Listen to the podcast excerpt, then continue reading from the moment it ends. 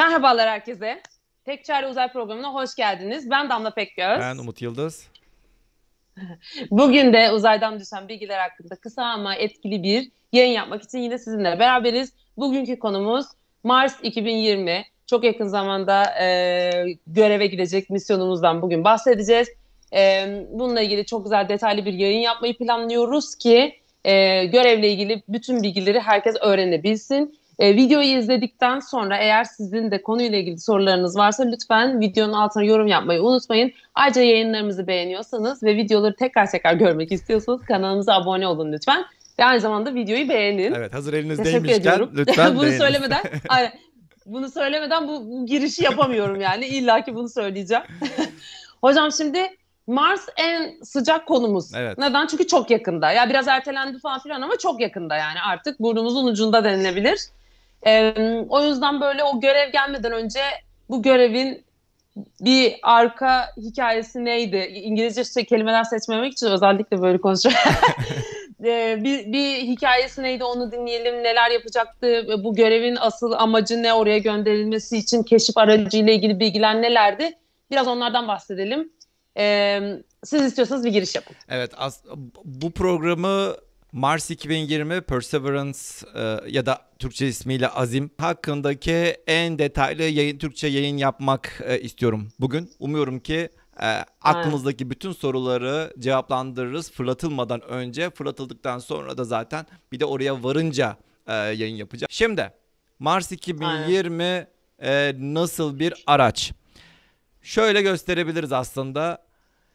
Şimdi eski aracı şu anda Mars'ta bulunan Curiosity diye bir aracımız var. Curiosity'yi bilen insanlar diyecekler ki bir dakika ya. Benziyor. Yani hatta ilk fotoğraf, az önceki fotoğrafı ilk gördüğünüzde şunu demiş olabilirsiniz. Ya bu Curiosity değil mi falan diyebilirsiniz. Ya da Türkçe ismi Merak. Curiosity ya da Merak. Aynen. Ya da MSL, Mars Science Laboratory. Sence bir farkı var mı Damla? Yani yok gibi ama ben neden olduğunu biliyorum. O yüzden konuyla ilgili yorum yapamadım böyle. Ama bayağı birebir aynısı gibi yani. Ne kadar zaten tekerlek yapısı, üst yapısı falan filan ve o mercek yapısı falan neredeyse birebir aynısı. Yani şöyle de söyleyebilirsiniz. 1950'li yıllarda yapılan arabalarla 2020'de yapılan arabaların dış görüntüsü itibariyle birbirlerine benziyorlar. Ama içine baktığımızda çok şeyler değişmiş. Tabii mekaniksel yapılar. Mekaniği değişiyor, tekerlekleri değişiyor, o değişiyor, motoru değişiyor, teknolojisi değişiyor. İçerisindeki müziktir, kamera, artık hepsinde kameralar var vesaire. Radyosudur, ıvır zıvır her şeyi var. Yani aynı bu şekilde bakabilirsiniz olaya. Bir eski, yani kaporta çok benziyor ama içerisindeki teknoloji çok değişmiş durumda. Bir de özellikle yapacağı ya da amaçladığı hedefler bakımından da Mars 2020 çok daha farklı bir amaca sahip. Şimdi Curiosity'ye baktığımızda ya da MSL'e baktığımızda MSL daha çok jeolog diyeceğimiz bir araçta. Jeoloji misyonuydu. Yani Mars'ın toprağını araştırıyordu. Taşını toprağı araştırmaya gitti. Aynen yani orada biliyorsunuz daha önceki misyonlar da aslında suyu falan bulmuştu. Suyun varlığına dair delilleri bulmuştu. Aynen. MSL de aynı şekilde buldu. Şimdi bu kadar çok suyun olduğu, bu kadar çok göllerin, hatta derelerin, nehirlerin, hatta okyanusların bulunduğunu bildiğimiz Mars'ta ne olabilir sorusu, başka ne olabilir sorusu bir sonraki hedefte. Ne olabilir? Bu kadar su varsa. Yani yaşam var mıdır da öbür konumuz değil mi? Yaşam var mıdır? Doğal olarak. Yaşam var mıdır sorusunu sormak üzere. Ya da var mıydı? Ya da var mıydı? Evet. Aynen öyle. Ya da var mıydı? Aynen. Araç 1025 kilogram. Bir ton, yani normalde bir araba da aynı şekilde bir ton değil mi yani? Aynen 1025 kilogram. Evet. Şu gördüğünüz robot kol 45 kilogram ve bütün ağırlığı Curiosity'den 126 kilogram daha fazla. Şuradan şuraya yaklaşık olarak 3 metre uzunluğunda, 2.7 metre genişliğinde ve 2.2 metre yüksekliğinde. Yani benden de uzun. Ben 1.85. Gerçekten benden uzun olmuş oluyor kamerasıyla beraber. Robot kolun uzunluğu da 2.1 metre. Bayağı aslında uzaklara kadar gidebilen bir robot kolu var. 7 tane bilim enstrümanı var. Şu gördüğünüz bilim enstrümanları Pixel, Sherlock, Meda, SuperCam, Mastcam-Z, Rimfax ve Moxie. Bunların hepsinden tek tek bahsedeceğiz zaten. 7 tane bilim enstrümanı var. Bunların da hepsi toplamda 59 kiloya tekabül ediyor. Hı hı. Amacı ne? Amacı, en önemli amacı, daha önceden ya da şu anda Mars'ta yaşam var mı? Bu soruyu bulmaya çalışıyor. Bunu da örneğin Curiosity aramaya çalışsaydı bulabilir miydi? Curiosity bulamazdı. Çünkü Curiosity'nin üzerinde aynen herhangi bir bunu çözebilecek, bunu anlayabilecek herhangi bir bilim enstrümanı yoktu. Bilim araçları yoktu. Aynen. Yoktu. Onlar biraz daha toprakları, taşları, yapısını anlamak için falan olduğu için ikisi arasında böyle bir üzerindeki aletler anlamında fark var zaten. Aynen. Üzerindeki aletler. Şimdi şu gördüğünüz iki tane alet var. Sherlock ve Pixel enstrümanları. Bu iki enstrüman çok küçük, bakteri düzeyinde, işte mikrop düzeyinde, küçük hatta DNA ya da DNA düzeyinde herhangi bir yaşama dair herhangi bir iz varsa bunları bulabilecek iki tane enstrüman. Sherlock ve Pixel enstrümanları. Bunların ikisi de robot kolun ucunda. Yani robot kolla birazdan o kolla aslında taramayı yapıyor. Videolar var zaten birkaç tane. Onlara gelince de göstereceğim. Bunun yanında MEDA denilen bir istasyon var. MEDA istasyonu Weather Station, yani bir hava meteoroloji istasyonu. Mars'taki havayı ölçmeye çalışıyor. Atmosferi anlamaya çalışacak ya da kendi bulunduğu bölgedeki atmosferi anlamaya çalışacak bir araç. SuperCam, şu gördüğünüz SuperCam kafasında. Şimdi biraz da böyle insani vasıflar da atfetmeye çalışıyoruz. Böyle kafasına göz falan takalım tarzında. Çünkü insanın gözü de neresindedir? Kafasındadır, değil mi? Kafa da en yüksek yerdedir. Aynı şekilde ne kadar yüksekten bakarsan çevrene o kadar iyi görürsün bakış açısıyla. Biraz daha insani bakış açısıyla yapılmış bir şey. Burada gözü var. Bu seferki kamerası çok daha iyi. Curiosity'deki megapiksel bakımından çok daha düşüktü. Bir iPhone'dan çok daha az kaliteli bir kameraya sahipti. Bu SuperCam çok iyi şu anda. Bunun kamerası çok iyi. Aynı şekilde Mastcam var. İlk defa zoomlu bir kamera gönderildi Mars'a. Öncekiler zoom yapamıyordu. Neden bunu düşünemiyorsunuz falan? Neden zoom'a ihtiyaç duyuldu peki şu an? Yani neden zoom'a ihtiyaç duyulmadı önceden sorusu daha iyi. Yani işte önceden koymamışlar, şimdi koymayı akıl etmek, madem ihtiyaç vardı niye eskiden koymadılar diye soracaktım sonra. Şöyle söyleyelim. Her hareketli parça risktir. Bakın herhangi bir uzay misyonunda aklınızda bulunması gereken en önemli şeylerden birisi bu. Her hareketli parça risktir. Çünkü olur da bir şey olsa, bir sorun olsa, yani hareket yapan yerin içerisinde toprak girse, toz girse ve hareket etmezse misyonun o bölgesi biter. Değiştiremeyeceğin için. Sen onun için doğru. O riski almamak için. Ne kadar az hareket ettirirsen bir aracına o kadar kafan rahat olur. Şimdi diyeceksin ki hareket mi? Koskoca arabadan bahsediyorsun. Yani bunu her tarafı hareket ediyor. Yani bu mu kalmıştı falan. Evet, bu da kalabiliyor. Çünkü yağlayamıyorsun, biliyorsun. Yani biliyorsunuz arabanın arabanı belli bir süre sürdükten sonra yağlaman gerekiyor. Yağlama yapamıyorsun, bakım yapamıyorsun, hiçbir şey yapamıyorsun. Yani hiçbir şekilde o oraya gitti, ne haldeyse o şekilde kalmak zorunda. Neyse.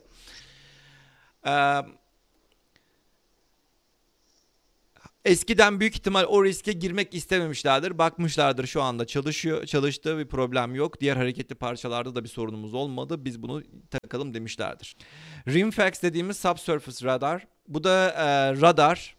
Radarlar nasıldır zaten? Biliyorsundur mutlaka. Radar ses dalgaları gönderir örneğin. Yerin altına ses dalgası gönderir ya da bu havaya, boşluğa ses dalgası gönderir. Bir şeyden çarpar, çarptıktan sonra geri yansımasıyla arasındaki süreyi hesap edersin. Bilmem orada ne var onu anlamaya çalışırsın vesaire. Ne var orada diye. Aslında bir nevi gözlü gibi işte. Yani evet, yerin altını gözleyen bir göz gibi olacak. Evet. Yerin altını gözleyecek. Bu var. Ya o muhtemelen şey için kullanacak olabilir mi? Gerçi açıklayacaksınız ama tamamen tahmin yürütüyorum. Hiçbir fikrim yok bu arada. Hani oradaki yapı işte incelerken işte ne kadar aşağısı taş, sert yapı, kaya var mı, nerede bulunuyor falan filan gibi şeyleri de bulunduğu alanı tarayıp o araştırma yaptığı yerin verisini gönderip onunla alakalı data aktaracak gibi düşünüyorum. Bir şeyini okumadım aynen. Ama şimdi en mantıklısı öyle olur.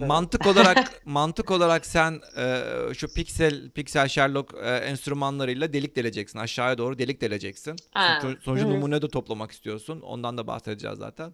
Numune de toplamak istiyorsun. Aynen. Delik deleceksin. Deldiğin şimdi altının direkt kapkaya halde bir kapkaya diye bir kelime yok ama kaya halinde olduğunu bilirsen oraya da gidip delmezsin yani. Aynen. Yani. Akıl var, mantık var yani, değil mi? Gidip de kayadan bir şey çıkartmak. Ama bir taraftan da mesela düşününce şimdi buzun içinde falan oluyor ya şeyler. Ne bileyim, canlılar falan hep öyle bulunuyor ya, işte katılaşmış, işte bir şeyin içerisinde, buzun içinde buluyorlar falan. Onlara bakmayacak mı o zaman? Bakar herhalde. Buz varsa güzel, süper olur zaten. Buz, keşke buz olsa. Yani belki de bulur. Karımsı görüntüler gelmişti. Hatta Opportunity'den gelmişti. Çok eskiden gelmişti. Evet. Karımsı azıcık. Onun da bir kepçesi vardı. Kepçesiyle böyle azıcık çekti böyle şeyi. Çektikten sonra direkt orada hemen şey bulmuştu. Orada hemen kar tanesi tarzında buz bulmuştu. Ama böyle bizim Antarktika'daki buzlar gibi düşüneceğimiz bir şey değil. Keşke öyle olsa. Aynen, anladım. Orada bir canlı olmuş olsa, o buzun daha içerisinde buzun içerisinde direkt kitlenmiş olarak kalır ve hatta canlıya direkt sahip olabiliriz. Canlının olduğu şekilde direkt sahip olabiliriz. Aynen. O mükemmel bir şey olur. Bir de Moxie denilen bir enstrüman var. Moxie enstrümanı da Mars'ta oksijen üretecek bir araç. Karbondioksiti oksijene çevirecek bir araç. Bunun da neden önemli olduğunu daha önceki programlarımızda söylemiştik. Neden oksijen önemliydi? Olabilir mi? Neden oksijen çok önemli? Orada biz bir canlı şey yapabilir miyiz? Oksijen orada barınacak. Neydi çalışıyoruz. Oksijeni çevirmeye çalışıyoruz. Tamam işte, başarabilirsek orada. Oksijeni çevirirsek. Oraya insan götürdüğümüzde. Evet. Bir alan yaratabilir miyiz? Evet, o zaten var. Bundan da yani sonuçta içmiyoruz. Nefes alıyoruz. Oksijeni nefes alıyoruz da. Enerji miydi? Roket. Oksijen roket işte, yanıcısıydı. Roketi yakabilmek için roketin yakabilmen için sonuçta oksijen gerekiyor. Ateşi yakabilmen için oksijen gerekiyor. Yakmak içindir yani. Tamam anladım. Yani kısacası mantıklı. Senin oradan Mars'a gitmişken Mars'tan Dünya'ya gönderdiğin insanların geriye getirebilmen için sonuçta yine oksijen gerekiyor. O oksijeni de sen Dünya'dan taşıman var, bir de orada üretmen var. Şimdi orada üretmek daha mantıklı olacağı için orada üretilecek. İşte doğru. Mars'taki %96 karbondioksiti acaba oksijeni çevirebilir mi? Oksijeni çevirebilir diye bir araç. Anladım. Neyse, bununla alakalı da fotoğraflar gelecek zaten. Şimdi burada ne kadar kamerası olduğundan bahsediyor. Toplamda bütün misyonda 25 tane kamera var. 23 diyormuş falan. Toplamda 25 kamera var. 23 kamerası Perseverance'da. Bu arada bunları da ayıralım. Bunu ayırmayı söylemeyi unuttum. Mars 2020 bütün misyonun adı. Bütün misyonun adı Mars 2020. Bu aracın adı Perseverance. Bunun yanında bir de helikopter gidecek. Helikopterin adı Ingenuity ya da Hüner. Göreceğiz onun da Türkçesini. İlkmiş galiba değil mi bu? Yani gönderilen ilk helikopter ve uzaktan kontrolle. Evet, ona da gireceğiz. Onda tarama yapacak galiba. Aynı şekilde örneğin iniş modülü falan filan, bunların hepsini birleştirdiğimizde Mars 2020, yani bütün toptan misyonun adına biz Mars 2020 diyoruz. Ama sadece bu araç Perseverance aracı. Perseverance üzerinde 23 tane kamera var. Bu kameraların işte 19 tanesi rover'ın üzerinde. 3 tane kamera paraşütle aşağıya inerken arka kabukta bulunuyor. Bir kamera iniş kamerası. Şimdi sen aşağıya doğru iniyorsun, inerken bir aşağıya çekmek istersen bu sefer artık diyoruz yani daha fazla artık inişler gerçekleştirdiğimiz için o anı tümüyle görüntülemek istiyoruz. Şimdi ne yapmaya çalışılıyor? Yukarıdan yani bir de yukarıdan bakalım isteniyor. Yani yukarıdan acaba Mars'ın yukarıdan ne göreceğiz tarzında. Bir de oralarda kamera var. Bir tane iniş kamerası var. 2 tane de Ingenuity yani helikopterde kamera var. Evrim Ağacı'nda Çağrı ile beraber bir video yapmıştık. Onu da izlemenizi tavsiye ederiz. Misyon kapatılmadan önce, yani şeye paketlenmeden önce JPL'deki son halini bize bir halk günü ayarlamışlardı. O gün de Çağrı'yı da çağırmıştım. Çağrı da sağ olsun atlayıp gelmişti. Evrim Ağacı için de bir video yapmıştı. Onun da o videoyu da orada görebilirsiniz. Hatta belki link koyabiliriz. Nereye? Şu tarafa. Bu fotoğraflarda Kennedy'de açıldıktan sonraki, yani roketin kapağının içerisine, roketin fairings dediğimiz tam en başına konmadan önceki fotoğrafları.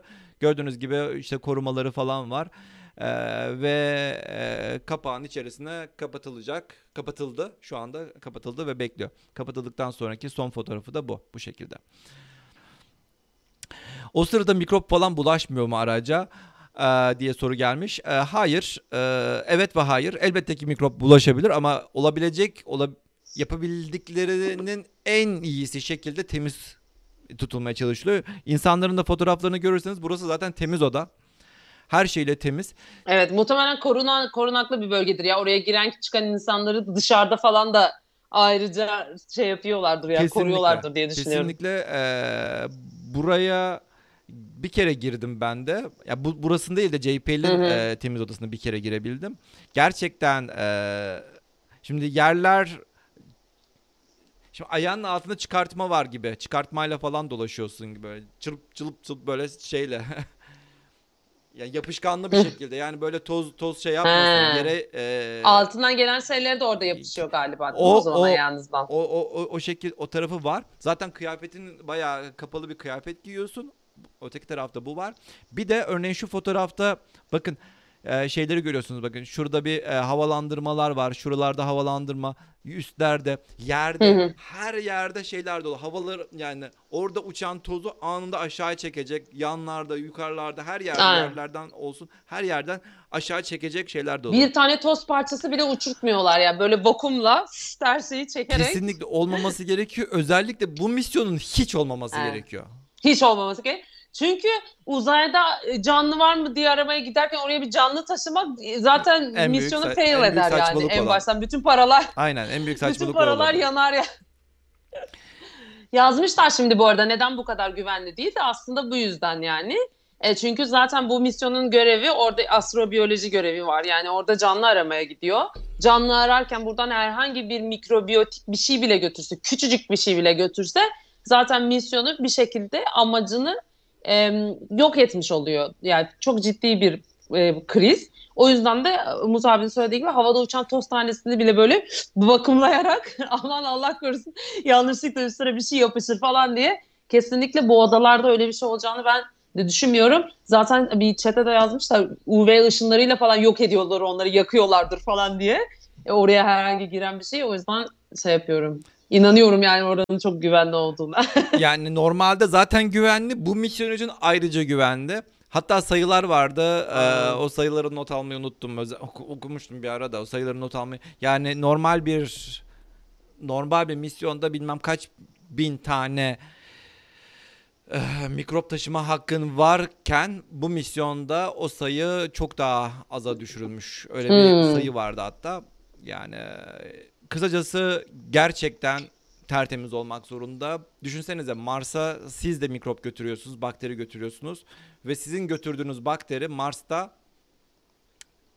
bulunuyor. Sonra başka diyorsun ki bulunuyor. Hayır, Mars'ta bulunuyor. Sonra diyorsun ki sen canlı bulduk. Yani birisi yazmış, NASA'nın kendini trollemesi olur ki aynen öyle yani. NASA'nın kendisini trollemesi, en büyük trollemesi bu olurdu. Birisi şey yazmış hocam, dünya canlısıyla Mars canlısını ayırt edemez miyiz yapı olarak demiş. Şimdi bunu nasıl ayırt edebilirsin? Sana soruyorum. Evet, bunu nasıl ayırt edebilirsin? Oksijenden mi? Hayır. Nasıl ayırt edebilirsin? Düşünüyorum. Daha önceden bir Mars canlısı görmüş olman gerekir ki Mars canlısını ayırt et. Karşılaştıramıyorum tabii. Hayır yani daha önceden hiç Mars canlısı görmediğimiz için karşılaştıracağımız herhangi bir şey olmayacak. Öyle değil mi? Ya genetiğine bakarak. Evet ama genetiğine şeyi bakarak düşündüm yani. Zaten evet, her şeyine bakacaksın elbette ki de yani. Sorun zaten. Ama oksijen mantıklı değil mi? Burada mesela oksijenle penetre oluyor sonuçta canlılar yani. Olabilir. Suyun altında bile olsa. Ola da bilir. Ama orada da sonuçta olup olmadığını bilmiyoruz ki yani, yine de bir yerde varsa. Ola da bilir ama doğru. bizim bilmeye çalıştığımız zaten başka gezegenlerde de oluşan bir yaşam dünyadaki yaşamla aynı çizgiyi mi? Aynı evrimi mi çizebiliyor? Aynı çizgiden mi gidebiliyor? Yoksa gerçekten apayrı şeylerden de yaşam oluşabiliyor ve bu yaşam oradan mı ilerleyebiliyor mu? Zaten bunu bilmiyoruz. Zaten en büyük sorumuz bu. Doğru. Daha önceden bir yaşam bulmuş olsaydık onunla karşılaştırırdık. Ve dersin ki o zaman aynen, evet bu Mars'a ait bir yaşam, bu dünyaya ait bir yaşam. Yani kısacası bu şekilde bakabilirsiniz. Aynen. Oraya. Şimdi birisi de chat'e şey yazmış. Hani daha önce diğer görevler götürdüyse ya onu bulduysak falan gibi böyle biriz. Aslında buradaki güvenlik şeyi o diğer görevler için de geçerli değil mi hocam? Onların da aynı şekilde hiçbir şey. Evet ve hayır. Ama bilemeyiz zaten mi? Şu anda gösterdiğimiz fotoğraf bu soruyu direkt cevaplıyor. Daha önce gönderdiğimiz hiçbir misyona birbirlerine yakın değiller.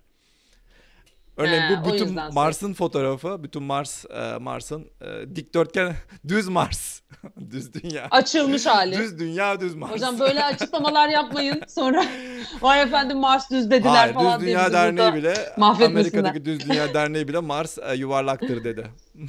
Yani o konuda şey. En azından o konuda Mars'ta rahatız. Anlaştık en azından. Yani dünya düz ama Mars yuvarlak. Mars yuvarlak. En azından. Onda düz dünyacılar da anlaşmış durumdalar. Onda bir problem yok. Mars'ın atlası deyin hocam demiş. Tamam, Mars atlası diyebiliriz. Evet, doğru. Haklısınız. Tamam, daha doğru. Evet. Şimdi gördüğünüz gibi fotoğrafta da zaten bütün daha önce gönderilen iniş yapan bütün misyonların hangi noktaları iniş yaptığını görüyorsunuz. Bunun aralarında binlerce kilometre mesafe var. Öyle böyle değil yani. Zaten binlerce kilometre mesafe var. Onun için Mars 2020'nin iniş yapacağı noktada tam burası. Yani şurası Opportunity'nin indiği yer. Curiosity bu tarafa indi. Aynen. Aslında Mars'ın iki ayrı yakalarını iniş yapmışlardı. Şimdi tam da biraz ortaya aynen doğru iniş yapmış olacak. Hatta direkt biraz da böyle kuzey yarımküre taraflarında olmuş oldu. Ben şu an şeyi göremiyorum da buradaki görevler mesela Çin'in yaptığı ya da işte ESA'nın yaptığı görevleri de kapsıyor mu şu an gördüğümüz bu atlas? Onların hiçbiri iniş yapamadı. Sorry. Onlar inişli görevler değil, doğru. Doğru JPL diyorsun. Hariç kimse iniş yapamadı yani Mars'a. Onun için onların hepsine kusura bakmayın diyoruz, koyamadık. Ne yapalım yani. Yapacak bir şey yok. Siz de inseydiniz. İlk koyduğunuz zaman fotoğrafa işleyebiliriz. Neyse, iniş yapacak araçlardan bahsedelim birazcık da. İniş nasıl yapılacak? Bununla alakalı daha önceden, şu andaki bunun için bir video çekilmedi diye biliyorum. Yani yakın zamanda görmedim ama Curiosity'nin inişi, 2012'deki inişiyle alakalı 7 Minutes of Terror diye bir video var YouTube'da. Bu videoyu indirirseniz aynı buna benzer bir şekilde iniş yapacak. Gördüğünüz bu kapsülün tam içerisinde olmuş oluyor şeyde, araçta. Tam şurada gördüğünüz gibi. Bu da alttan bakarak görebileceğimiz bir fotoğraf. Ondan sonra bunların hepsini birleştiriyorsunuz. Sanki bir, ne denir? Huni bu muydu? Huni'ye benzer. Doğru, Huni'ye benzer bir şekil olmuş oluyor. Ve şu gördüğünüz alttaki sarı, onunla birleşiyor. Sarıyla beraber de birleşiyor. O sarıyla beraber aşağıya doğru iniş yapıyor. Şimdi hızlıca gidiyorsun değil mi? Hızlıca gidiyorsun. Evet. Mars'a vardın. Senin bir şekilde yavaşlaman gerekiyor değil mi? Frenlemen lazım. Evet, atmosferine ulaştığındaki hızı 19.500 kilometre bölü saat. Sen bayağı 7 dakika içerisinde bunu sıfıra indireceksin. Bayağı sıfıra. Yani durmuş oluyor sonuçta. Yere indirdiğinde sıfır. Durmuş olduruyorsun yani. 7 dakika içerisinde saatte 19.500 kilometre hızdan sıfıra indirmek çok büyük bir sorundur. Çok büyük bir problemdir. Ki dünyada başka bir sorun, Mars'ta apayrı bir sorun. Sebebini de eminim ki biliyorsun. Mars'ın atmosferi dünyanın atmosferinin %1'i kalınlıkta, çok ince bir atmosferi var. Doğal olarak sürtünme de daha az. Daha da sürtünme daha az olduğundan onu engelleyecek parçacıklar da daha az olmuş oluyor. Atmosfer ince. Aynen geldi zaten şeyde. Doğal olarak durması daha zor. Evet. Örneğin Avrupa Uzay Ajansı Schiaparelli'yi düşürmüştü. Hatta saatte 300 kilometre hızla çarptığını, yani artık nasıl bir yanlış hesap yapıldıysa ya da nasıl bir sorun olduysa büyük ihtimalle onu da hatırladım şu anda. Büyük ihtimalle orada şey vardı. Radarı yaklaştığını anlayamamış. Çünkü radarla anlık tespit yapıyorsun sen. Çok hızlı. Şu anda şu kadar kilometrede, şu anda şu kadar metre, şu kadar metre falan diyorsun. Sürekli bilgi verip ve sen hala çok yakınken hala ne bileyim 1 kilometre yukarıda mesafe olduğunu düşünürsen ona göre roketlerini ateşlersin. Zaten ona göre komutunu almışsın baştan. Ve şeylerde ayarlayamadılar.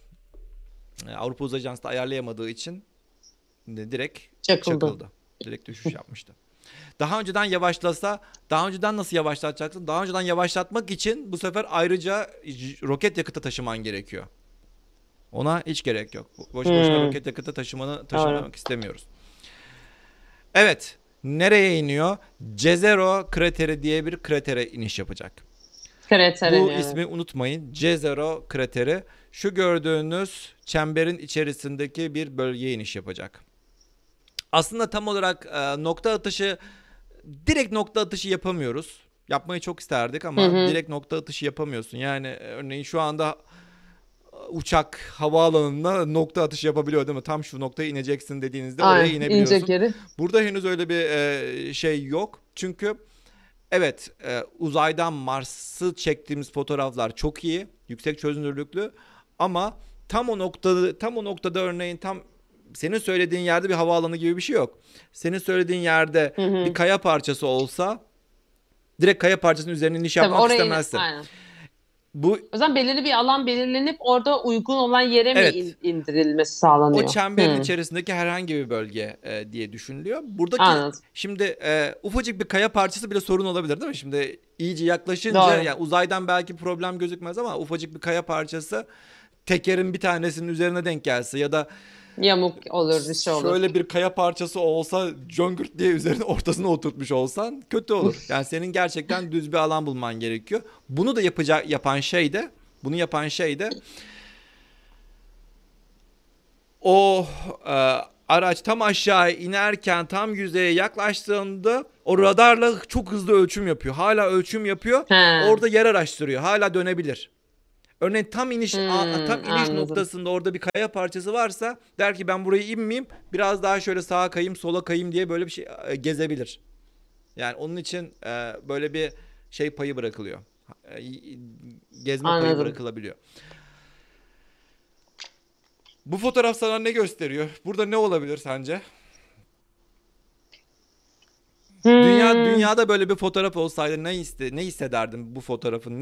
Ne fotoğraf olduğunu düşünürdün? Yani göl gibi. Evet, aynen öyle. Burası gayet göle benziyor değil mi? Aynen. Şuraya baktığında da ne hissederdin? Şöyle bir bakış yaptığında bunun ne olduğunu düşünürdün? Bir nehir. Bakın. Yani nehire benziyor. Yani deltaya benziyor. Zaten deltaya benziyor. Sanki bir şey akmış gibi orada. Bir de şuradan da aynı şekilde şey var. Şuralardan da var. Buradan da geliyor. Sanki buralardan da geliyor. Ya bizim şeylerle benzediği için biraz hani acaba oradan su aktı da bir şey mi oldu gibi bir beklentiyle mi? Aynen öyle. Aynen öyle. zaten demiştik ya Mars'ın önceki Mars çok yoğun oranda okyanuslar varsa burada çok büyük göller varsa buralarda göle su taşıyan nehir yatakları olarak görebiliriz. Tabii bu yüz milyonlarca yıl öncesine dayanan bir şey. Şu anda yok. Aynen. Şu anda herhangi bir göl falan yok. Ama bir şey kaldıysa orada. Yani o şey gibi hani orada bizim burada da öyle ya, gölün kalıntısında yaşayan canlılar ölmüş bir fosili bir şey bir bitki. Aynen öyle. Onu aramak için anladığım kadarıyla yani kuru olduğunu biliyorlar ama kuru olsa bile orada bir kalıntı bırakmış mıdır arkasında diye en besili alana iniş yaparak. Aynen öyle. Evet. Hep aklıma Nil Nehri geliyor. Nil Nehri nehir boyunca fotoğraflardan bilirsiniz. Mısır nedir? Çöldür, değil mi? Çöl bir ülkedir. Çöl. Mısır'daki insanlar da nerede yaşar? Nil Nehri'nin çevresinde yaşar. Aslında o çöl çevresinde yaşar. Yani ülkenin çok geniş olmasının hiçbir önemi yok aslında. Geniş o çöl tarafında yaşayan neredeyse çok az insan var ama insanların çoğu Nil Nehri'nin kenarlarında yaşar. Aynen. Nil Nehri'nin tam denizle birleştiği yer İskenderiye. İskenderiye limanının olduğu yer. Nil Nehri'nin aşağı tarafları, o çöl olan yerlerde öyle çok ağaç mağaç bulma imkanı çok fazla yok. Ama tam denizle birleştiği yer bu işte o delta, o alüvyon ovası, alüvyon ovası mı deniyor işte o deltası dediğimiz yer. İşte aynen, ağaçların olduğu, işte bitkilerin olduğu, yeşilliklerin olduğu, yani kısacası yaşamın, canlılığın olduğu bir yer. Sen de bu nedenle eminsin. Bir yaşam varsa buradadır. Eminsin. Diye. Dünyada nehirlerin denizle birleştiği yerde bu kadar yaşam oluşabiliyorsa büyük ihtimalle burası da dünyaya benzer diye düşünebiliyorsun. Aynı şekilde gördüğünüz gibi buradan geziyor, gelmiş su buradan daha önceden gelmiş ve buradan akmış buradaki Jezero kraterine iniş yapmış bu su. Tam bu noktada da özellikle belki şuralarda bile canlılar varsa onları taşımış ve buralarda biriktirmiş olabilir. Kısacası bu nokta çok ilginç bir nokta, çok önemli bir nokta. Onun için bu noktaya iniş yapması yaşam bulmak için şansların en çok arttığı bölgelerden bir yer diyebiliriz. Aynı şekilde sen gidip de Sahra Çölü'nün ortasında bir misyon indirmek istemezsin. Aynı bakış açısı. Buradaki bakış açısı da aynı bakış açısı. Bunlar. Bu arada bir tane soru gelmiş hocam. Evet. Şey gibi, lav olmasın o akış, o lav gibi diye.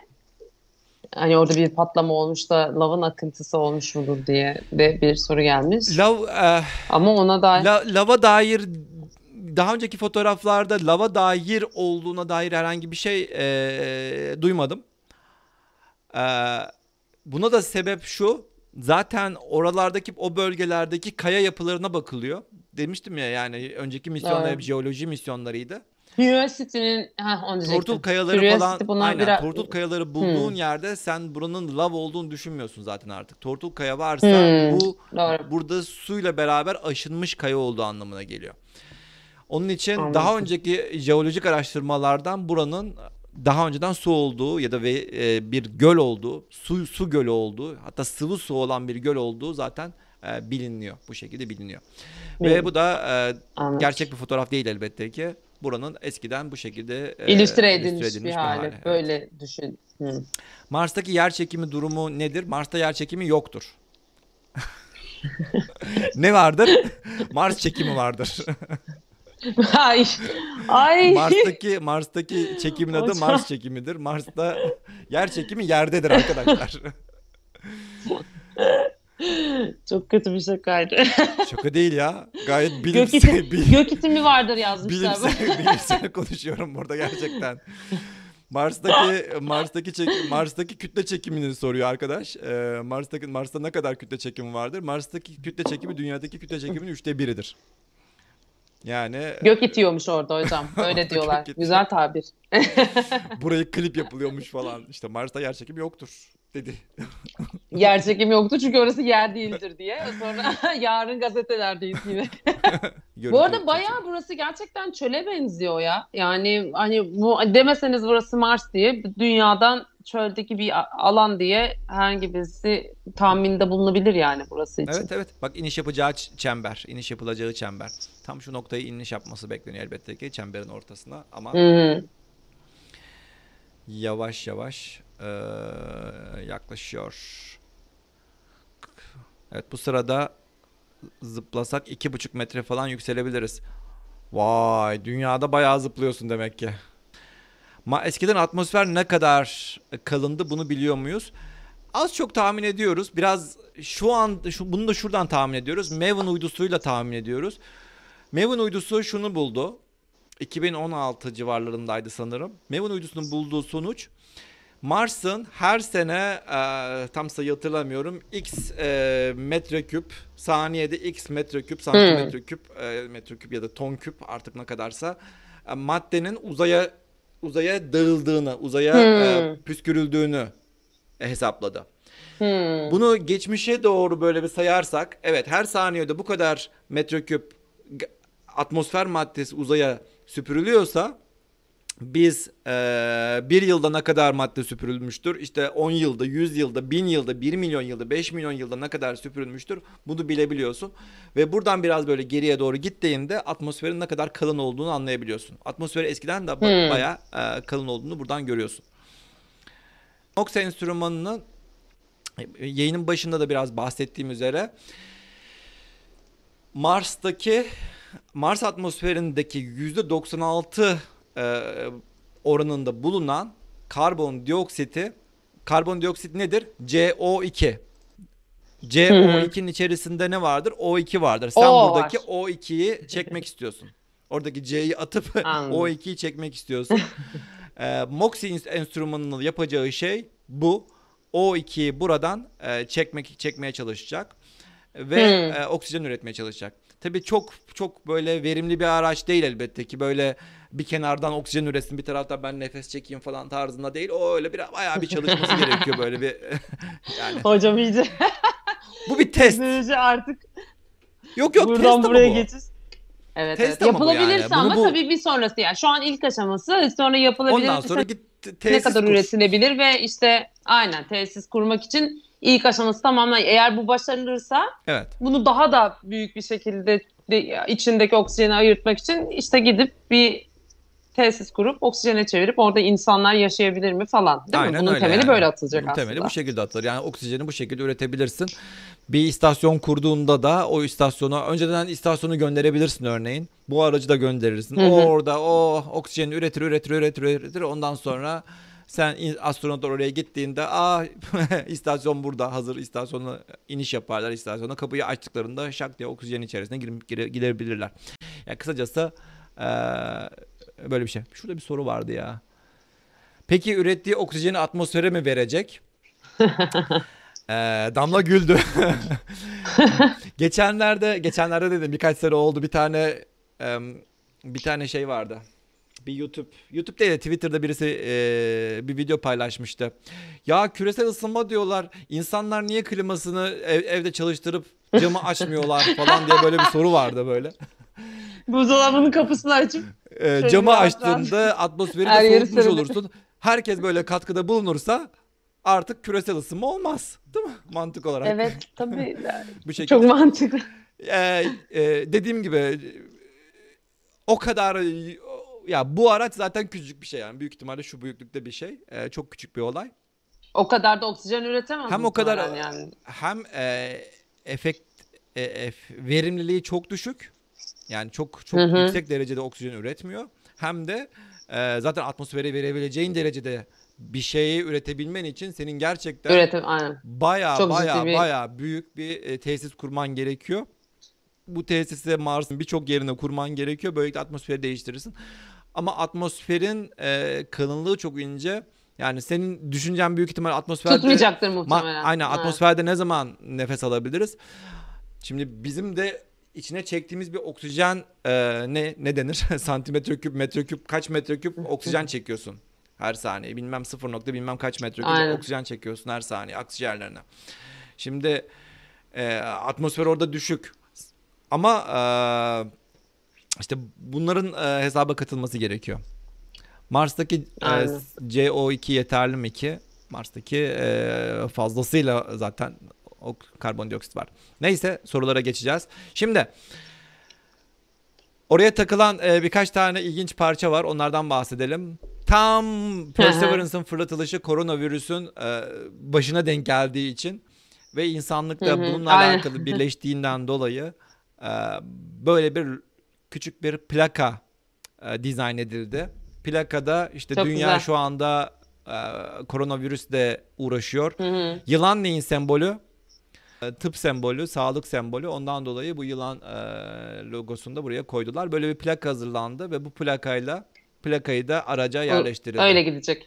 Bu şekilde fırlatılacak, evet. Bu arada bu yayının başında söylediğim de aslında Perseverance'ın isim olarak seçilmesinin sebebi de bu Mars 2020'nin bu aracı için isim anketi yapılıyor ve 28 bin hatta isim başvurusu geliyor. O isim başvurularının içerisinden Perseverance'ı seçiyorlar. Onun sebebi de işte aslında bu koronavirüs zamanı da bu görev için gelip herkesin orada çalışması çok ciddi bir azim göstermesi aslında. Oraya gelip gitmeleri, hala işte bu projeden asla vazgeçmemeleri bu kadar yakınken, yani Temmuz'da olacak bir proje için, tabii Mars'ta böyle bir kocaman, dünyada çok ciddi bir pandemi çıkınca falan. O yüzden de o dönem farklı isimler gelmesine rağmen Perseverance'ı takım olarak çok beğeniyorlar ve o yüzden aslında biz bir azim gösterdik. İnsan sadece takım olarak değil, işte bütün buradaki herkes olarak diye adını böyle veriyorlar. O yüzden azim bence daha mantıklı diye söylemiştim yayının başında da. Hikayesi buymuş çünkü. Biliyorsunuz Mars'a isminizi gönderin diye bir kampanya yapılmıştı. Bu kampanyada da Türkiye birinci olmuştu. En çok isim gönderen ülke olmuştu. 2,5 milyon isim gönderen ülke olarak biz dünyada tarihe geçtik. NASA tarihine geçmiş bir milletiz işte böyle falan dermişiz. Neyse, toplamda 10,9 milyon isim toplandı ve bunlar da şu gördüğünüz 3 tane çipin içerisine yazıldı. Gördüğünüz gibi 3 tane çip. Hatta 10,9'u 3'e böldüğünde neredeyse bir çip Türkiye. Bir çip biz aynı. Bir çip direkt Türkiye. Baya bayrak koyup şöyle üstüne götürebilirlermiş. Üstüne aynen bayrağımızı koyabilirdik hatta. Bir Türk bayrağını koyup. Aynen. Ve eminim ki herkes de bu biletlerini fırlatılış zamanında belki paylaşabilirsiniz. Şu anda bunun yenisi yapıldı. Yenisinin neden yapıldığını da şimdi söyleyeceğiz. Şimdi onu söyleyelim. Bundan sonra söyleyeceğiz. Bir de Perseverance isim yapıldıktan sonra da bir de isim plakası takıldı. Perseverance isminde olduğundan dolayı. Bunun yanında 5 tane astronot materyali, astronot kıyafeti materyalini araca yapıştırdılar. Gönderdiler. Araca yapıştırıyorlar. Yapıştırdılar. Neden? 5 tane astronot kıyafeti materyali. Evet. Söyle. Olur da giderlerse diye mi? Hayır, küçük küçük parçalar. Orada yani astronot kıyafetlerini bundan yapabiliriz diye düşündükleri parçalar. Neden olabilir? Ne yapacak? 3D yazıcıyla orada onları mı yapacaklar? Bilmiyorum. Hiçbir fikrim yok şu an. Tamamen attım yani. Neden? Çünkü... Düşüneyim ama bir dakika. Evet. Bunu da aracın dışına yapıştırdılar. Dışına. Öyle kaldı. Cevap geldi vallahi. Dayanıklılık testi mi? Aynen, cevap geldi vallahi. Evet. Vallahi oradan görmedim. Aynen. Vallahi görmedim. Ama dışına yapıştırınca deyince az mantık, yani şey düşündüm. Oradaki atmosferle o inecek aşağıya falan filan ya, acaba kıyafetler oradaki atmosfere dayanabilecek mi, nasıl olacak falan diye. Aynen öyle. Gibi hesap ettim. Direkt mantık yürüdüm. Aynen öyle. Yani Mars'a göndermeyi düşündüğün bir astronot kıyafeti ne kadar dejenere olacak, ne kadar bozulacak, onu önceden tespit edebilmek için böyle bir parçada gönderildi. Bu araç orada gezerken aslında bakacaklar o ne kadar dayanıyor, hangi noktada parçalanıyor, neden parçalandı falan gibi. Aynen. Giderken ona göre malzeme yapacaklar. Aynen, mantıklıymış. Aynen. Ne güzel. Ne güzel değil mi aslında? Yani artık böyle zırt pırt araç gönderince böyle aklına gelen her türlü deneyi yap. Küçük detaylara kadar deney gönderme şansın olabiliyor. Bu high gain antena, yani bu antenle istesen direkt Mars'tan dünyadan iletişim kurabiliyorsun. Herhangi bir yukarıdaki Mars çevresinde dolanan antenlere hiç de uğraşmadan. Tabii gönderilen veriler çok yüksek bir megabaytta oldukları için önce şeye gönderiliyor. Yukarıdaki MRO'ya gönderiliyor ya da diğerlerine gönderiliyor. Oradan dünyaya gönderiliyor. Yani buradan da dünyaya gönderebilirsin ama boş boşuna bundan elektrik yakmanın bir anlamı yok. Neden? Çünkü Mars'ta elektrik üretmek çok da kolay bir olay değil. Mars'ta güneş paneli kurmak, güneş paneli de çalıştırabilirsin, bir şeyler çalıştırabilirsin ama üreteceği elektrik çok azdır. Sebep? Çünkü Güneşten çok uzakta. Güneşi Mars Güneş'ten evet, daha uzakta. Az görüyor çünkü. Mars Güneş'ten burada olsa rahat. Burada olsa yani daha rahat diyebilirsin ama yine de Mars sonuçta daha uzakta.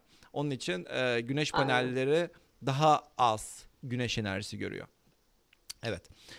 O aynen, nedenle Perseverance'ın üzerinde nükleer yakıt kullanılıyor. Ve yakıt gördüğünüz var, gibi elektrik, evet, bu soru soracağım sorulardan birisiydi. Multi Mission Radioisotope Thermoelectric Generator ya da MMRTG ile yapılıyor. MMRTG de şu tam arkasında gördüğünüz araç, alet. Arkasında gördüğünüz aletten elektrik alıyor. Bu buranın Enerji Bakanlığı tarafından verilen bir şey. Böyle canın istediği zaman plütonyum 238. Ben de onu diyecektim. Kullanamıyorsun nasıl yani. Buralar Geleceğe Dönüş'te diyor ya 1985'tekinde. Biz birazcık şuradan nükleer alabilir miyiz? Teşekkür. Aynen 1955'e gittiğinde diyor ya. Ya diyor 2015'te eminim ki her köşe başında plütonyum satıyor olabilirler ama 1955'te plütonyum evet, bulamazsın.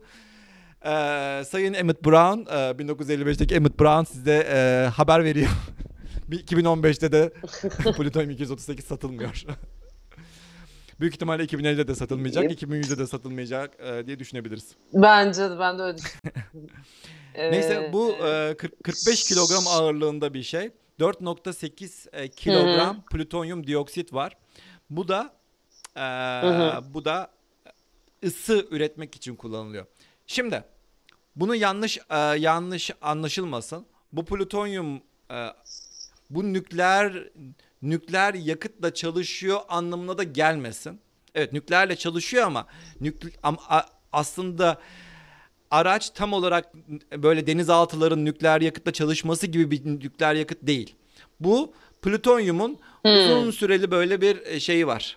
Yarı ömrü var. Bu yarı ömrü içerisinde yarı ömrü sırasında ısı üretiyor. Sıcaklık üretiyor. Sürekli sıcaklık üretiyor. Bu gördüğünüz bakın şunlar. Bunun içerisinde aslında plütonyum. Sıcaklık üretiyor. Sıcaklık ürettikçe bunun ısıyı elektriğe çeviren devreleri var. Ve bu ısıyı elektriğe çevriliyor. Bu sadece 110 watt elektrik üretiyor. Çok fazla değil. Hatta 3 tane laptopu çalıştırabilecek bir elektrikmiş. Öyle çok da büyük bir elektrik de değil. Onu da bu şekilde belirtelim. Ama yine de bunun işlevini görmesi için yeterli tabii, bir elektrik. Tabii ki yeterli. İki tane de zaten tamam, pil var. Lityum iyon pillerden var. Her biri de 26,5 kilogram. Toplamda 26,5 kilogram. İki tane böyle pili var. Ve pilleri de bu şekilde şarj ettiriyorsunuz. Ve bu şekilde araç hareket edebiliyor. Bilim enstrümanları çalışıyor vesaire. Yani bazen soruları geliyor işte. Ya kardeşim 8 senedir Curiosity Mars'ta hala bilmem kaç kilometre yol gitmiş. Toplam 40 kilometre yol gitmiş. 8 senede bana versen o arabayı bütün Mars'ın altın üstüne getiririm falan. Kardeşim benzin gerekiyor. Sen arabada benzin takıyorsun. Benzinsiz bedava gitmiyor. Yakıt olmadan nasıl aynen yani. Sen nasıl öyle bedava rüzgar gülü mü bu? Evet yani. Deniz mi burası da yani rüzgarla götüreceksin. Neyse kısacası elektrik üretmek kolay bir olay değil. Bu arada Mars daha önceki programlardan hatırlıyorsun Mars çok soğuk bir yerde. Mars çok soğuk olduğundan aynen, dolayı aracın da belli bir sıcaklıkta tutulması gerekiyor. Çünkü elektronik devrelerin o sıcaklıkta yaşaması gerekiyor. Bu aynı zamanda aracın da bir şekilde doğal olarak ısınmasını da sağlıyor. Yani araca aynen, ekstra böyle şeyler koyalım, ısıtalım falanına da gerek kalmıyor bazı yerleri için. Özellikle orta elektroniği için de gerekmiyor. Bu şekilde gerekmiyor. Bu az önce bahsettiğimiz SuperCam kameralısı. Kameralarından kamera falan filan her tarafında şeyler var. Aynı zamanda lazer var. Bunda gözünde bir tane lazer var. Lazerle toprağa lazer tutup toprağa yapabiliyor. Ne denir? Buharlandırma değil de. Sarıyor. Tozu yukarı kaldırıyor. Kalkan tozu da hemen alıyor ve oradan da vakumlayıp içeri doğru. Ve oradan da o tozun içerisindeki hangi test yapıyor. Alüminyum mu var bilmem ne var hangi parçalar varsa analiz yapıyor aynen. İşte robot kolda bu. Ne kadar hızlı gidiyor peki hocam bu şey araç? Hızı nedir yani ortalama? Kaç yapıyor diyorsun bu? Ya da maksimum ne kadar? Evet bu nükleer var sonuçta yani bir hızlanıyor olması. bu kadar yani benim nükleer enerjim olsa ben bayağı giderdim yani. Hızlı giderdim ya. Yani. Yok çok yapmıyor. Hızlı gitmesine ihtiyaç var mı bir kere? Ne acelem var zaten canım yani. Zaten analiz etmesi gerektiği için de. Aynen zaten acelem var. Hani yani analize de gittiği için yani öndeki toprağı üfleyecek de oradan bir şeyleri kaldıracak da aynı zamanda aşağıdaki toprağa bakacak da o sırada canlı öyle. Var mı? Zaten hızlı gitmesine ihtiyacı olan bir noktada değil diye düşünüyorum. Aynen o yüzden öyle. De çok hızlı gitmiyordur diye düşünüyorum mantık olarak yani 200-300 falan yapmıyordur ama birazcık gidiyordur yani. Saatte 152 metre yapabiliyormuş. Aslında hiç de fena gelmedi bak bana bir anda. Evet yani kötü değilmiş bu arada. Kötü değil canım yani... Yani Mars'tasın sonuçta yani otoban yok, yol yok yani. Bu da Sherlock enstrümanı. Sherlock'u hatırlıyorsun neredeydi? Robot kolun tam ucundaki yaşam bulan aynen, araçtı. Ucunda. Scanning Habitable Environment with Raman and Luminescence for Organics and Chemicals diye bir şeymiş. Hı hı. Bu arada NASA'daki ya da astronomi camiasındaki böyle şey camiasında böyle mühendislik camiasında bazen isim bulunur. O isme uygun bir şekilde şey bulunur. Uzatma bulunur. Örneğin ya ben buna Sherlock ismini... Ya bu Sherlock şimdi... Sherlock ismini şimdi vereceğim diyebilirsin öncesinde. Ve ona uygun bir isim böyle... Ona isim açılım koyuyorlar değil mi Sherlock'a? Ama tam aletin görevine uygun bir isim bence Sherlock yani. Çok güzel. yani işte.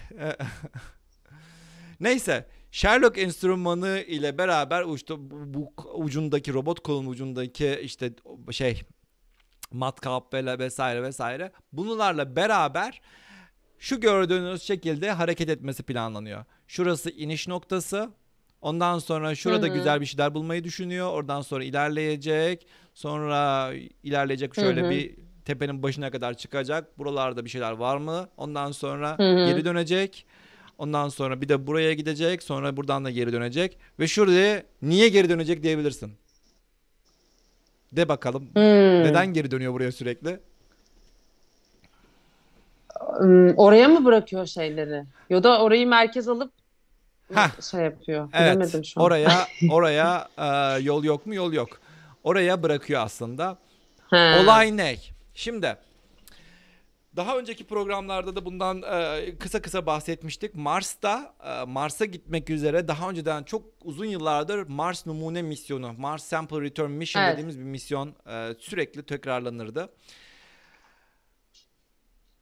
Aslında amacı şuydu.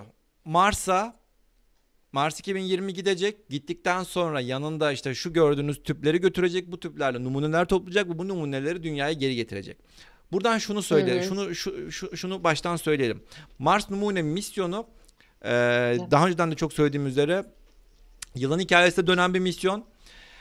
En büyük sebebi Elon Musk. En büyük buna yılan hikayesine dönüşmesinin en büyük sebeplerinden birisi Elon Musk.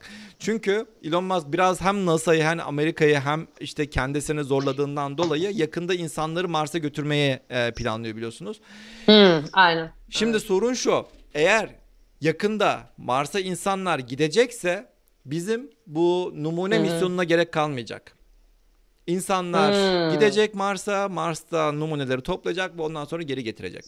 Ama insanlar yakında Mars'a gitmeyeceklerse biz bu misyonu yapalım. Hiç değilse Mars'tan numuneleri dünyaya getirelim. Gidecek insanlar için de çok daha iyi bir hazırlık yapmış oluruz. Mars'taki toprağı çok daha iyi analiz eder. Çok iyi bir hazırlık yapmış oluruz. Anladım. Şimdi...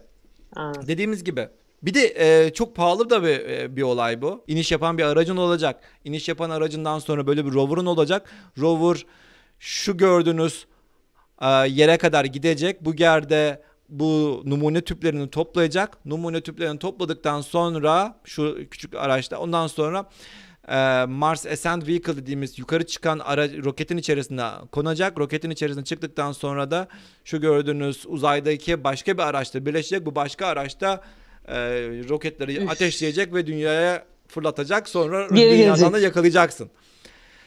Ölme, şem ölme. Yani sen bunu 2030 bilmem kaçlara tekabül ediyor. Bunun senin bu Mars numunelerini dünyaya getirebilmen. Yani şu anda her şey yerinde aynen. Bile yolunda gidebilse bile 2030'lara sürüyor yani. 2030'lardan çok daha 2030'lara kadar falan değil mi? Tabii. Çok daha sonrasına tekabül eden bir şey. Bir zamana gelecek. Neyse, onun için hala bu misyon olacak mı olmayacak mı belli değil. Ama şu anda şu andaki bazı arkadaşlar bana da gönderdiler. Bu misyon için de isim gönderme kampanyası başladı. Yakında ben de paylaşacağım. Bununla alakalı isimlerinizi de yavaş yavaş koyabilirsiniz, gönderebilirsiniz. Neyse, kısacası bu, bu zor bir olay. Şimdi gelelim bu tüplere gelelim. Bu tüpler sample almak için, bu tüplerden 48 tane bu şekilde 48 tane bu şekilde tüp var. Bunlardan 43 tanesi numune tüpü, 5 tanesi de witness tüp dediğimiz tanık tüpü. Şimdi 43 tanesi yolda gezdikçe, şurada gördüğünüz gibi, şu fotoğrafta da gördüğünüz gibi, örneğin şuraya gidecek, aa bakmış, aa ne güzel burada kaya parçası, aa çok süpermiş, ben bunu alayım, işte numun tüpün içine koyacak, yanına alacak, ondan sonra devam edecek, aa bu güzelmiş, ondan sonra alacak derken buraya kadar gelecek, sonra geri dönecek, tüpleri bırakacak, olan tüpleri bırakacak, ondan sonra bir de buraya gidecek, sonra geri bırakacak, ondan sonra başka yola gidebilir. Amaç zaten bu projenin amacı zaten 2 sene yaşamak minimum. Ama biliyorsunuz bu projeler çok daha uzun yaşıyorlar. Neyse. Evet. 43 tane bu şekilde tüp. 30 tanesinden bir şey toplayabilirlerse başarılı diyebileceğiz misyona. Sayıyorlar. Evet, başarılı diyebileceğiz. Bir de 5 tane de tanık tüpü var. Tanık. Ne işe yarar sence? Tanık tüpü, witness tüp. Bu da şu. Şimdi Mars'a iniş yapıyorsun değil mi? Mars'a iniş yaparken tam iniş anında sen jet motorlarını yakıyorsun. Değil mi? Jet motorlarını yaktın. Yakarken anladım şimdi. Ne çıktı? Bir farklı gazlar çıktı. Ama bu Mars'ın atmosferindeki gazlarla birleşip de farklı bir şeye dönüşmüş olabilir. Witness işte tanık yani inişi örneği tanıklık eden onu... Aynen oradan hemen anladım. Bir tüple hemen o gazı alacak örneğin. Ki karışmasın diye, yani aslında o orijinal Mars gazı değil o bizim, şey. Aynen, bizim o inerken bizim yarattığımız bir gaz olduğu için bunu kullanmayalım ama tabii buna bakalım, ama Mars'ın orijinalinde böyle bir gaz yoktu diye. Gaz yoktu ve bundan sonraki inişlerde de ne tür bir yanma gerçekleşiyor biz bunu anlayalım tarzında. Bu şekilde witness dediğimiz, yani bizim şeylerimiz, bizim yarattığımız gerçekten şeyler. Her şeyden bir şey çıkartmaları çok başarılı. Vallahi ya etinden, gerçekten. Etinden, sütünden, gününden inanılmaz ince detaylar. Evet, gerçekten. Havasından, suyundan, her türlü. Evet. Bir çete yazmış mısın? Hiçbir bilgiyi itiraf etmiyorlar diye, gerçekten öyle yani, inanılmaz takdir ettim. Ama işte misyonların pahalı olması ve gerçekten inanılmaz spesifik ve zor olması bence burada çok önemli bir şey. Gitmişken çünkü her şeyi, yani işte dışına bir şey etiketleyelim, aman işte tüpün o suyla bu suyla her şeyle alalım falan. Bence de öyle yapılması gerekiyor ki şey olsun, işe yarasın o görev, gerçekten başarılı olsun, başarıyla sonuçlansın yani. Gelelim helikoptere. Artık son konumuz. Son konumuzun son. Ondan sonra da birkaç tane de soru alacağız. Son konumuz. Aynen. Helikopter çok merak edilen bir şey hocam. İlk defa gideceği için. Helikopter ilk defa gidecek. Ben bu helikopteri şöyle söyleyeyim.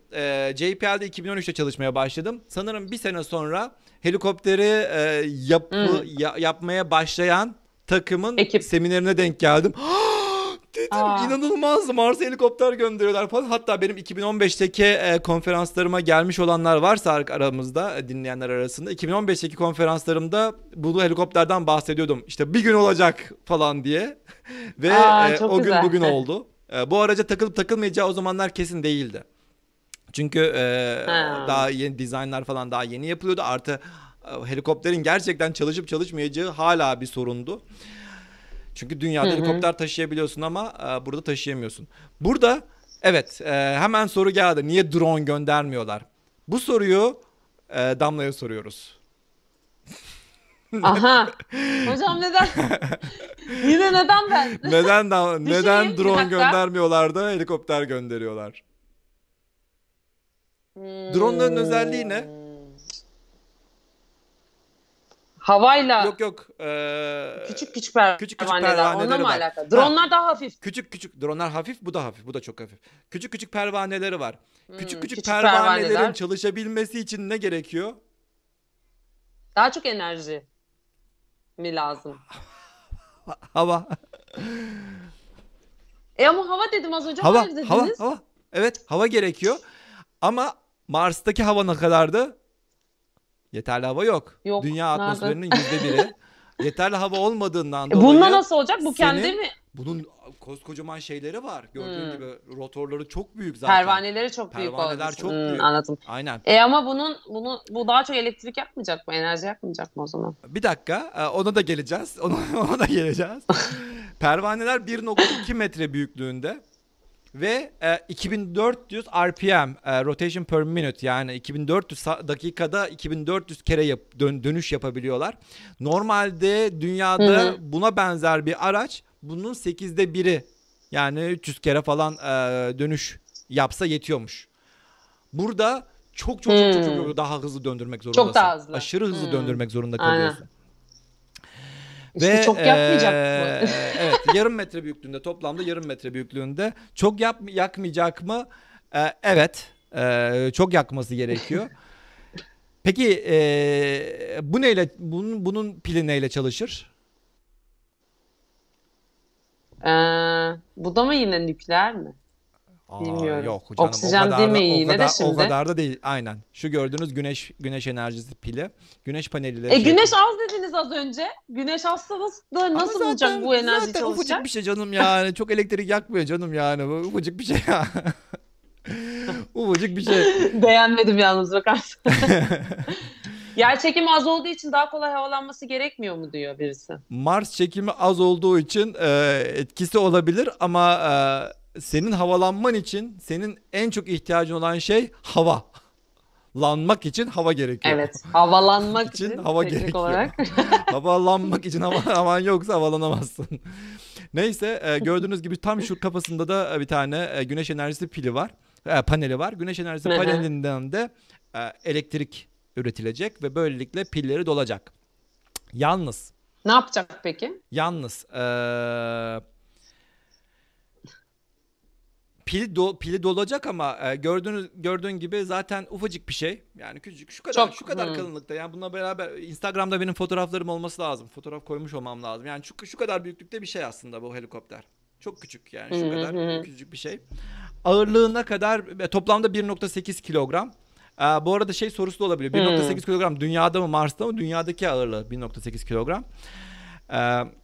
Orada bayağı hafif olacak o zaman. Orada 3'te 1 işte. 3'te 1'i ağırlıkta falan olmuş olacak. Neyse.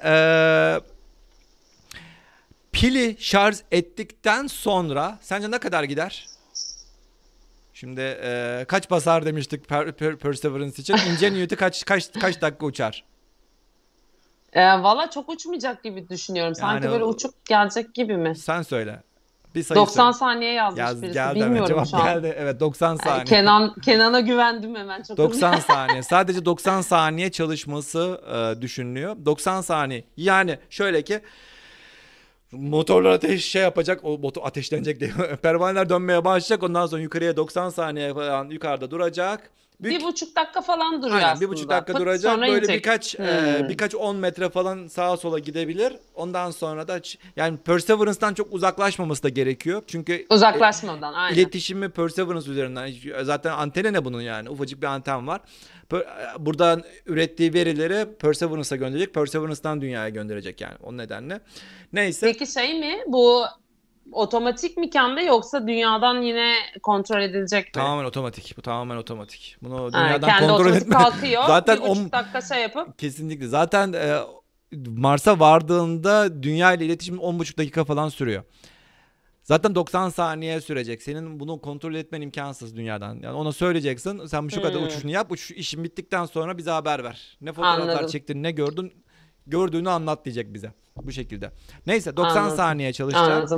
Toplamda 5 kere falan çalışırsa ve bir ay çalışırsa misyon başarılı diye addedilecek ve bu şekilde misyonu... Peki evet. Çok soran da var, benim de aklıma gelen bir şey. Çok fazla toz fırtınası olan bir yerde, yani kum fırtınası olan bir yerde çalışması çok riskli bir alet, edevat değil mi kendisi? Olmaya büyük ihtimal olmayabilir. Çünkü fotoğraftan da gördüğünüz üzere, hatta şurada şey vardı, videosu da vardı zaten. Videosunu da çalıştıralım.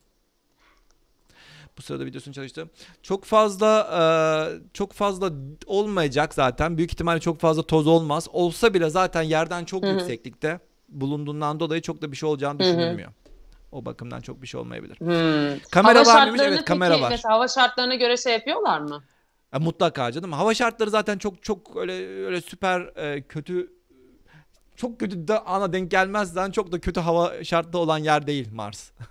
Yani ya o kontrolü yapıp ona göre muhtemelen uçuracaklardır yani, diye düşünüyorum yani. Mutlaka. Ha. O günkü hava şartları nasıl sağlanıyor acaba, hesaplanıyor acaba? Zaten bununla alakalı biraz önce bahsettiğimiz Meda enstrümanından bahsediyorum. Bak tam altında gördüğünüz gibi şey. Araç Perseverance iniş yaptıktan sonra tam altında şey helikopter. Bak şimdi helikopter Perseverance'dan ayrılacak. İlk iniş yaptıktan sonra bu şekilde ayrılıyor. Yere düşecek şimdi. Anladım. Ve yere indikten sonra evet. Öteki kolu da bırakıyor şimdi. Ya bu çok zor bir olay aslında. Öyle kolay gibi gözüküyor size ama. Evet. Oradan kapakçığı bırak. Oradan kapakçığı bırak. Hop bitti. Pıt diye düştü. Ondan sonra Perseverance gidecek. Bu burada tek başına kalacak. Perseverance'ın belli bir mesafe kadar gitmesi gerekiyor. Ya bayağı uzaklaşması gerekiyor ki olur da helikopter havalandıktan sonra Perseverance'ın tepesine düşmesin. Yani bunlar da düşünmüyor. Bunları biliyor. Aynen. Bunların da hepsi... İnerken yanlışlıkla oraya sağa solu kırmasın. Aynen, sağa sola Perseverance'ın tepesine düşüp de gidip de araca zarar vermesin diye düşünülüyor. Evet. Bu şey için tamamen değil mi? Fotoğraf çekmek, çevreye bakmak için mi bunun şeyi? Tamamen full amacı. Bunun öncelikle amacı şey. Uçmak. Böyle bir şey. Uçuyor mu gerçekten? Uçuyor. Böyle bir şey olabiliyor mu? Böyle bir şey olabiliyor mu? Olursa hazır uçmuşken bir de fotoğraf çeksin mi? Fotoğraf da çekecek. Zaten kamera var mı denmiş. Kamera var zaten. 2 tane kamera var bunda. Zaten amaç o. İlk baştaki amaç oydu zaten. Dediğim gibi bu büyük ihtimalle bir ay falan çalışması bekleniyor dedik de yani büyük ihtimalle daha da uzun da çalışabilir. Ya çalışırsa daha da uzun da çalışabilir. Daha uzun çalışırsa yükselir. Etrafına bakar. Şurası daha güzelmiş falan. Oraya gideyim falan. Oraya gidebilir yani. Bu onun için çok destek şey olabilir. Destekli bir yer olabilir. Evet. Neyse. Bitti. Evet. Benim slaytlarım bitti. Yavaş yavaş sorulara gelelim. Evet. Zaten fırlatma anındaki yayınımızda da çok detaylı soruları orada da cevap veririz. Ama orada da kendi canlı yayını da aynı anda izlediğiniz için bazen biz tercüman değiliz kardeşim ya. Öyle anlık tercüme yapamıyoruz. Onun için aklıma ne gelirse onu konuşuyorum yani. Mecburen. Ya bir de anlık tercüme edilecek de çok bir şey akmıyor orada yani. Onlar genel olarak aynı şeyleri çevirdiği için. Seçim konuşması gibi şey yapıyorlar. Evet. Aynen. Doldur. Sandık açıldıkça doldur falan tarzında. Sonra görevleri yaptıktan sonra bunun amacı işte orada herhangi bir işte doğa olayı yetiştirelim falan, bu böyle bir şey konuşuluyor muydu? Bitki götürelim mi, orada geliştirelim mi falan diye bir sonraki aşama olarak bu değerlendirilebilir mi? Şu anda değil. Şu anda kesinlikle ya şu anda NASA, ESA ya da Çin hariç diyeceğimiz ülkeler önce bir Mars'ta yaşamı bulalım, ondan sonra ne götüreceksiniz götürün. Hatta bununla alakalı vaktiyle bir şu an tamamen bulmak üzere. Popular Science'de bir yazı yazmıştım. Çok geç olmadan Mars'ta yaşamı bulmalıyız diye. Ya yani insanlar Mars'a gidip oraları kirletmeye başladıktan sonra Mars'ta yaşamı, Mars'ın kendi yaşamını bulursak bunu gerçek yaşamdan, dünya yaşamından ayırt etmek kolay olmayacak. O nedenle evet. Elon Musk yardımcı oluyor mu bu gelişmelerde diye bir soru var şu an görüyorum. Bunda yok. Öyle bir şey yok. Hocam bu aracın keşfedeceği alan ne kadar? Az önce fotoğrafta gösterdim. Aslında o Jezero kraterinin de çok fazla çevresinde dolaşacak gibi gözükmüyor. Önümüzdeki ilk iki sene boyunca. Her zamanki gibi örneğin Curiosity'nin de ömrü 2 senelikti. Şu anda 8 sene geçti. Hala yaşıyor ve hala araştırmalarına devam ediyor. Bu da onun için istediği yere kadar gidebilir. Daha uzun yerlere gidebilir. Ben o sırada şeye cevap vereyim. İsim nasıl konuldu? Bir makale yarışması olmuştu. Evet, aynen söyledim. 28.000 makale gelmiş bu isimle alakalı. Onlar arasından Perseverance'ı seçmişler. Ve bunda... o çiplerin içerisinde de beğenilen 155 tane makaleyi de ekliyorlar. İsimlerin yanına 155 makale gönderiyorlar mı? Ekleniyor, evet. Azim, evet. Mars'ta mahsur kalırsa kendini kurtarabilecek bir donanıma sahip midir? Hocam. Genelde nasıl mahsur kaldığına bağlı. Dünyadan gerçekten çok uğraşılıyor bu tür şeyleri. Eğer bir sorun olursa bunları düzeltmek için. Olursa, yani elden gelen bir şey olursa elbette ki yapılır ki çoğu zaman yapılıyor. Örneğin geçenlerde Opportunity oldu, biliyorsunuz. Opportunity 3 ay yaşaması gerekirken 15 sene yaşadı ama 15. senenin sonunda da bir kum fırtınasına kurban gitti. Yani çok da bir şey yapamadı çünkü kum fırtınası güneş panellerini kapattı. Elektrik gelmedi. Elektrik gelmeyince de ısınamadı. Isınamayınca da sistemler dondu. Sistemler donunca da bir daha da çalıştıramadın. Aynı şekilde helikopterde eklemeyi unuttum başka bir şeyde. Helikopterde de elektrik üretiliyor. Ama üretilen elektriğin neredeyse 3'te 2'si sadece helikopteri sıcak tutmak için çalışıyor. Termal şeyler var. Araçları var onun. Isıtmaya çalışıyor sürekli. Uçmak içinden harici ısıtma araçları da var. Kaç dakikada dünyaya ulaşacak diyor. Mars'ta dünyanın ne kadar uzaklıkta olduğuna bağlı o anda. Ama ilk gittiği zamanlarda 10,5 dakika falan oluyor. Evet. Yer altında su kaynakları olabilir mi de son sorumuz olsun. Mars'ta birkaç sene önce Avrupa Uzay Ajansı'nın ExoMars TGO Trace Gas Orbiter isimli orbiter'ı yörünge aracıyla yaptığı keşfe göre Mars'ta yer altında da göller var. Su, evet. Vakit artınca ben artık Türkçe konuşma zorlanmaya başlıyorum. Evet, yavaş yavaş programı kapatalım. Kendinize iyi bakın arkadaşlar. Bizi takip etmeyi... evet. Aynen. Ben yoruldum. Mars konusuyla ilgili... Aynen hocam, ben kapatayım. Mars konusuyla ilgili aslında böyle bir hem projenin detaylarını hem de işte gönderdiğimiz aracın detaylarını ve orada yapılacak misyonlar ve görevlerle ilgili böyle bir detaylı bayağı da soru geçtik üstünden. Ama konuyla ilgili daha detaylı sorularınız varsa lütfen videoyu izledikten sonra yorum kısmına yazın. Oradan cevap veririz. Ya da işte bize Tek Çağrı Uzay Instagram ve Twitter hesaplarından ulaşabilirsiniz. Mars 30 Temmuz'da şu an herhangi bir şekilde eğer bir ötelenme olmazsa 30 Temmuz'da gönderilecek. Onu da canlı yayında yine hep beraber izleyeceğiz görevi. Orada da olabildiğince yine bu bilgilerden bahsediyor olacağız. Bizi izlediğiniz için teşekkür ederiz. Lütfen ilk defa bizi izliyorsanız Twitch ve YouTube'da bizi takip etmeyi unutmayın. Videomuzu da lütfen beğenin. Çok teşekkür ediyoruz geldiğiniz için, yayına katılan herkese. Hoşça kalın diyorum. Hoşça kalın. Görüşmek üzere. Bay bay.